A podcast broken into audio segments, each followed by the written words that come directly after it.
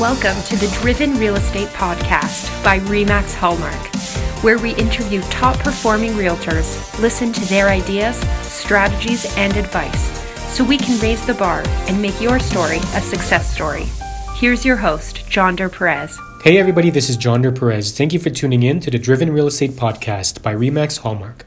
Today I'm joined by Barbara Brindle as she hosts this episode of the podcast. Barbara interviews today's guest, who got her real estate license and hit the road running, achieving early success while raising three young children. She gives us insight on a key practice she consistently fulfills up to this day, which has been the biggest contributor to her growth and success. She shares with us what keeps her motivated, why it's important to love this profession, and the importance of the culture and environment you work in. She is a consistent recipient of the REMAX Chairman's Club Award and has achieved the REMAX Hall of Fame and REMAX Lifetime Achievement Awards. Let's listen to Barbara Brindle and let's welcome Barb Blazer. Barb, what is your secret to success? My secret to success is persistence, being and actually being very hungry to get out there and do well. I'm not a person that um, likes to fail, so it's either sink or swim for me, and that's what's happened. I know a lot of people that have that persistence in the first five years, but how do you keep that for 18? I asked myself that question because I've been I've had several different careers in my life, and this is the one that's stayed the longest. I enjoy it. I mean, it, it's something that every day I go out is different, meet different people, and that's satisfying to me.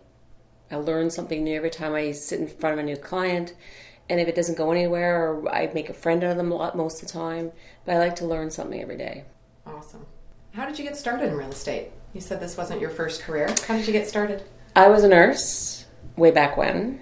Uh, I used to work intensive care units. And then I had a friend who was a headhunter. And one day we're out, he said, You should be in sales. I said, Sure, whatever. So he phoned me and asked me for my resume. And within two weeks, I was selling medical equipment downtown downtown hospitals, operating room, high end laparoscopic equipment.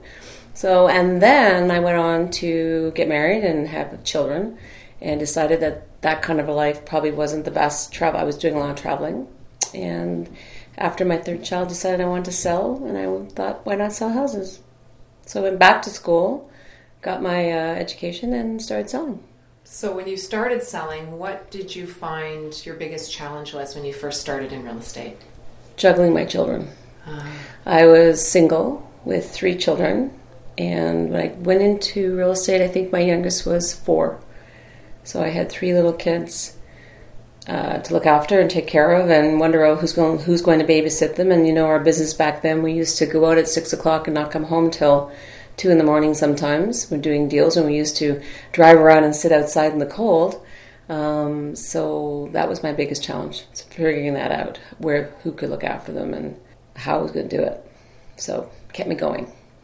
So, any tips for moms out there listening on how you met that challenge? How did you cope as a single mom with a brand new career in real estate?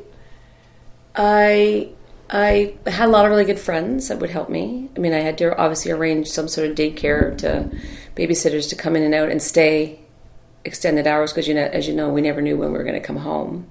Uh, being very organized, having to uh, right out of the gate when you first start real estate, you kind of flounder all over the place trying different things. I didn't have the luxury of that. I had to figure out what it was, how it was going to work properly, what was going to work, and do it right the first time.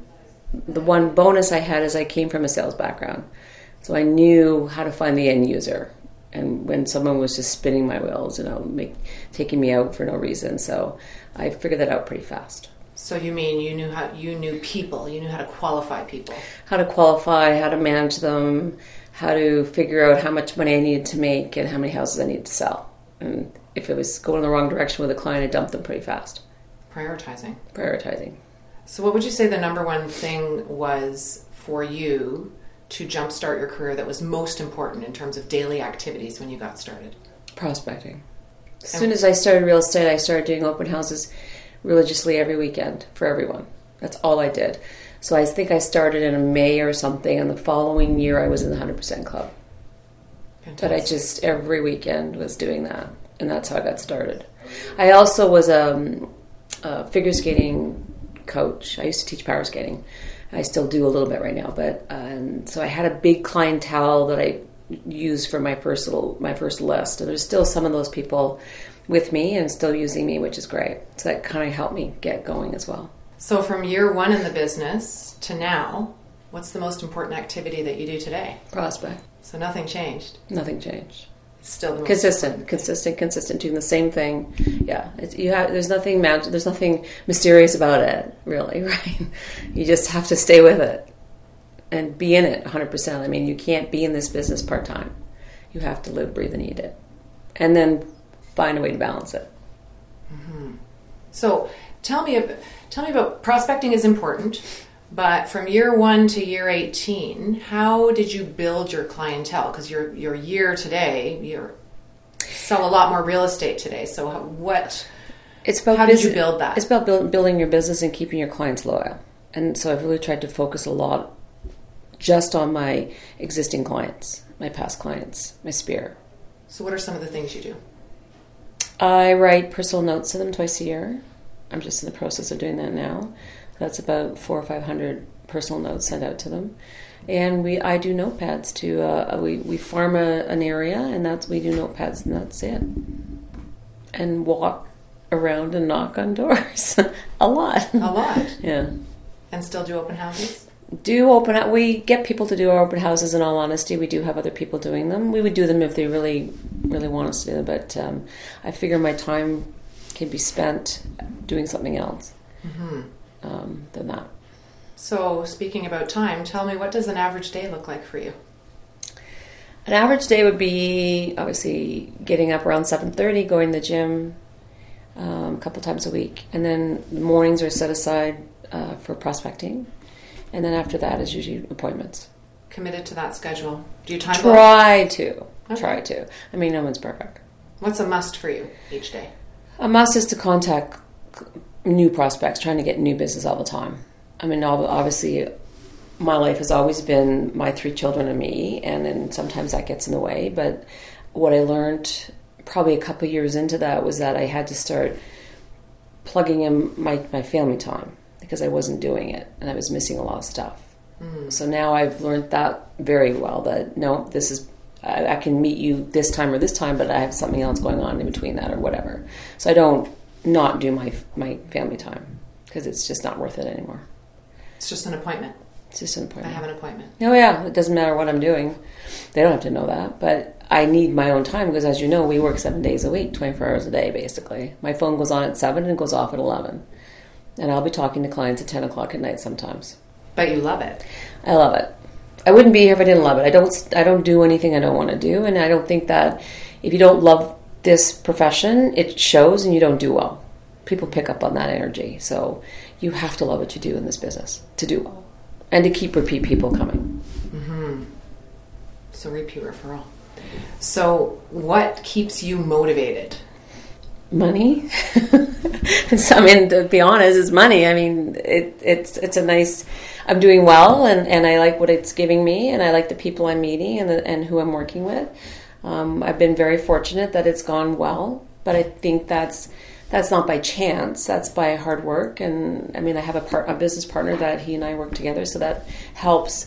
Nine years ago, when we when we came together, that helped give us some both relief to have family time or off time because it does burn you out. Um, motivation, I just, I, I, as I said in the beginning, I, I, I like to win and I, I like to do well and I don't do anything half. I, if I, if I just start doing it half, I'll leave. But I, I like it, I enjoy it. I enjoy the, the chase and then the success and the winning of the multiple offer and the, you know, getting the clients their ha- house and they're happy or selling it and they're happy. I just like that. That motivates me when that pleasure comes. There's a connection there for you. Mm-hmm.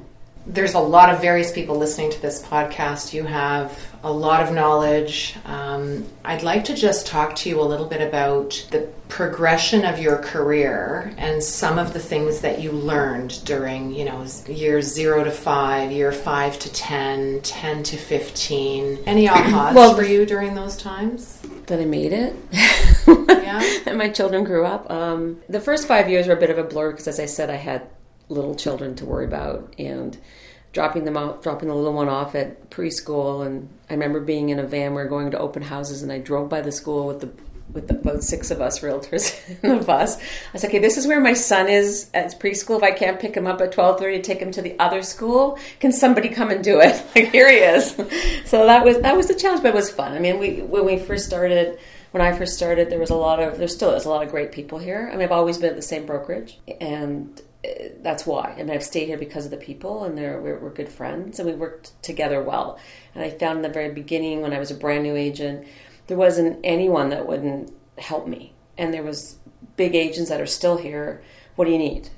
And they, you know, they didn't. There was no problem with them helping you at all.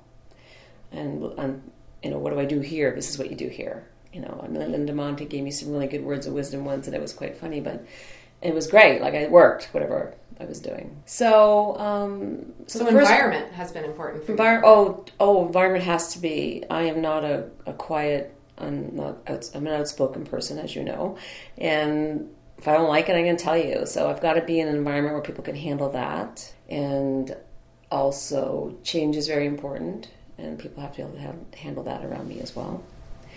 Um, so that's all it's been over the last 17 years. Is I'm progressively changing I would say about I don't know the five or six year mark, I realized as far as what wasn't working, you know, don't waste your money on this and this and this, and do this. So that's kind of things you learn along the way where to spend the money, where not to spend the money, because this business is very expensive, can be, and you can control a lot of it, mm-hmm. and still get the same results. Right. And giving your client the full package that they deserve as right. well. So it's learning when to say no. We're learning when to set your limits, and and sometimes firing firing clients when they're just not jiving with you, instead of them dragging you down. And one deal could could destroy your whole year just because of the way it is or the person that you're dealing with. But along the way, I could say 99% of my clients are amazing, and that that I'm a people person, so that has made it very enjoyable. You know, they'll say to me, "I'm sorry to drag you out." I go this is my job and this is what I do, so it's okay for me to show you a house on Sunday. on a Sunday, that I work on a Sunday. I don't exactly. want to bother you. Well, please bother me. Bother me. But so I have a lot of good friends from this business too, from clients. That's uh, another thing I've made a lot of really met and have kept a lot of very nice people with me. So you're always growing. I watch you. I see you. You you said growing earlier. Mm. What does 2018 have in store for you? 2018 has in store for me now that I'm I'm on two boards now. So I'm gearing towards moving up to Thornbury. We have a home up there. So my husband hopefully will retire in the next couple of years, and so I'm moving my business up there. So that this year is going to be probably working more because uh, I'll be trying to start a business and still maintaining this one and still growing it here as well. So it's going to be fast. It's already started out fast, so a busy year. It's already a busy year, so which is great. I mean, we're not busy; we're not making money, right? A busy year, very, and more growing. I, I think you have to continue to grow. You have to change. I mean, there's a lot of even in technology in our business. You have to continue. To, you can't be the same person I was 17 years ago. Uh, it, you wouldn't survive here you know, there's some things that probably that I'll never learn just because I'm at a different stage, and the new people coming in are very, very techy. I mean, I we hired an assistant to help us with that, um, but I don't think you can't stay stagnant in this business. You have to learn how to adapt because the people we're dealing with are different. So, for our listeners who may be just joining, brand new, zero to five, five to ten, you have such a wealth of wisdom. What what one thing would you like to share with, with our listeners? Well, the persistent thing is, is stay committed to what you're doing. Stay your path, believe in what you're doing. Uh, I would talk to as many people as I could to see what worked for them because everyone's done it. You don't need to reinvent the same wheel, and we've all made the same mistakes. So, but stay the path. I mean, people give up after a year. They, they get frustrated. They're not getting anywhere. It takes five years to farm an area to get something out of it consistently. Then you got to stay with it. So, unfortunately, a lot of people do give up and you keep you know keep jumping around from place to place. It's not going to work. That's great advice. Thank you, Barb. You're welcome. When I have an agent that comes to me in frustration, because it happens, right? Yeah. We get frustrated pieces. Like I've been frustrated in my career. I used to get a seven-year itch when yeah, I sold I real seven-year itch in real estate, and I'm either leaving the business or I have to recreate myself in some way. I'm still here. Mine's like ten so I'm surprised and I'm here. sometimes what comes up is, well, you know, I'm going to go to XYZ company because they they give They're you, gonna give me they're gonna leads. give me leads. Yeah. And when I hear that, I just I, That's why I said stop jumping around. Right. like, don't jump. You've got to stay the course. because wherever you go, there you are. it's you're gonna take the problem It's- with you. It's not change unless if you don't want to go out there. And I mean, we could prospect more. I mean, your life. I like. a- I like more of a, a quality of life now than I. I did like I. I really value that. So, but I know how much I need to prospect. I know what my number is. You know, I want to make this much money. I know how many houses I got to sell. How many people I've got the whole board done. I know where it's all coming from, and I know how much more I got to go out there and get. and it's up to you. It's up to me. It's up to me. So technology, you've introduced it into your business, but Yeah. you don't rely on it. Oh no, those people think that they're going to a lead generation program. Okay, it doesn't work, people. It's not. It may get you a couple deals, but it's not getting you to where you want to be. So no magic bullet. There's nothing magical. It's all old school. But um, you know, you can tell people to your boom pace. They're not going to listen. Yeah. And some of these new people coming in, I think they think technology is the way to do it. They're just going to get on there, and they're going to put ads and post this and post that and post that and sit back and wait for someone to call them. It's not going to happen. You're going to go broke. It's expensive. But you are integrating. We do it. You're oh, doing we it. do lead generation and we do all that stuff, but we have a cap and we have a limit, Mm-hmm. right? Because it's not the way. It's not the be all and the end all. No. It's a portion of how you. Pro- it's passive prospecting. Yeah, and you well, you need different funnels. You've got to have passive coming in too. I should have said that too. You you need funnels from three different areas coming in to make it work. It's not just one thing. But the one that does work is your past clients, of course. If you treat them well and you take care of them, then they'll come back and um, prospect. So sweat equity or check equity. Yeah, exactly both. You sweat, you get a check. It's like it's, Yeah. you get used to it. And I- when people say what motivates you, money. Of course it does. I'm not, not going to lie. Oh, gee, I like the way uh, my car smells. No, it's like Well, I, I'm motivated by money. We all are. because what? Not because of what it is. No. but it's because of what it can. What it does for me. And I have my children that I spoil, and we, we do nice things together, and we're having a good quality of life right now. It's not, I say, look at guys, this isn't forever. When I retire, Christmas isn't going to look like this anymore, people. Right. Like you know. But right now, I have the ability to help them out. I mean, I have a son that's trying to get into fire, and I've spent thirty thousand dollars on on applications and recertifications and tests to help him up. So what really motivates you, Barb, is your kids. My children, my family. I like making them happy, keeping them. Well, I, I've taught them how to take care of themselves. My older son, I'm, ha- I'm going to be a grandmother in, in May, which I'm very excited about. But my older son and his girlfriend had an accident last year in December. And so for five months, they weren't working. They couldn't work. So that was like a year, like a year ago. So now they're just trying to get back on their feet. And he's been, and he was would have been hired for a full time fire job, but he had a broken leg and he couldn't. You have to do all these physical testing, right? So he couldn't do it.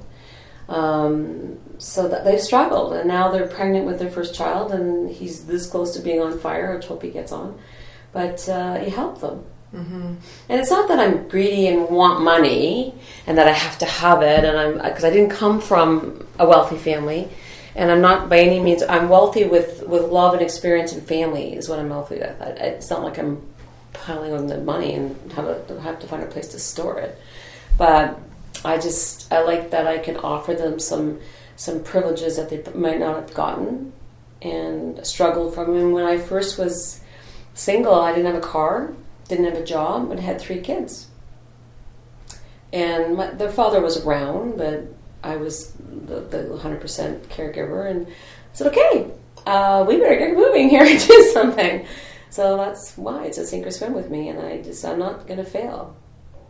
I'm not going to fail. And as I- in the beginning, I did miss stuff with my kids because I was trying. I one, I was a one-arm paper hanger, and I was like, well, "This is not working." so I'm trying to figure out You also um, make big contributions in your community. Yeah, I mean, I, I, when you go to, you know, when you go to the checkout and they say, "Well, you give to sick kids," and I say, "I already give it." I think they don't, they don't believe me. Well, we do every time we sell a home. We give, I give to sick kids, and I give to uh, heart and stroke, and um, uh, children's and breast cancer. Sorry, breast cancer is very close in my family, so it um, definitely get to that one. And I used to give back to. Um, I give to the local sports teams. I used to sponsor a lot of uh, hockey teams. I was teaching power skating too, and my children played hockey, so I was always sponsoring. We still sponsor some teams of our clients. Do we do a lot? It's important. I've lived here 27 years. It's like people know me, and they know my children, and that's helped. Uh, helps a lot now too, as well with business. But uh, it's important. I come from a small town, and you, you, you shop in your own backyard. You you do all your shopping here. You support your community, and that's what I learned from being raised in a small town up north. Mm-hmm. And from my father, he was in sales too. You keep it local. Contribution is the cornerstone of community. Right. Right. Beautiful. Thanks, Barb. Thank you for listening to the Driven Real Estate Podcast. To listen to more success stories, visit our website at hallmarkdriven.com.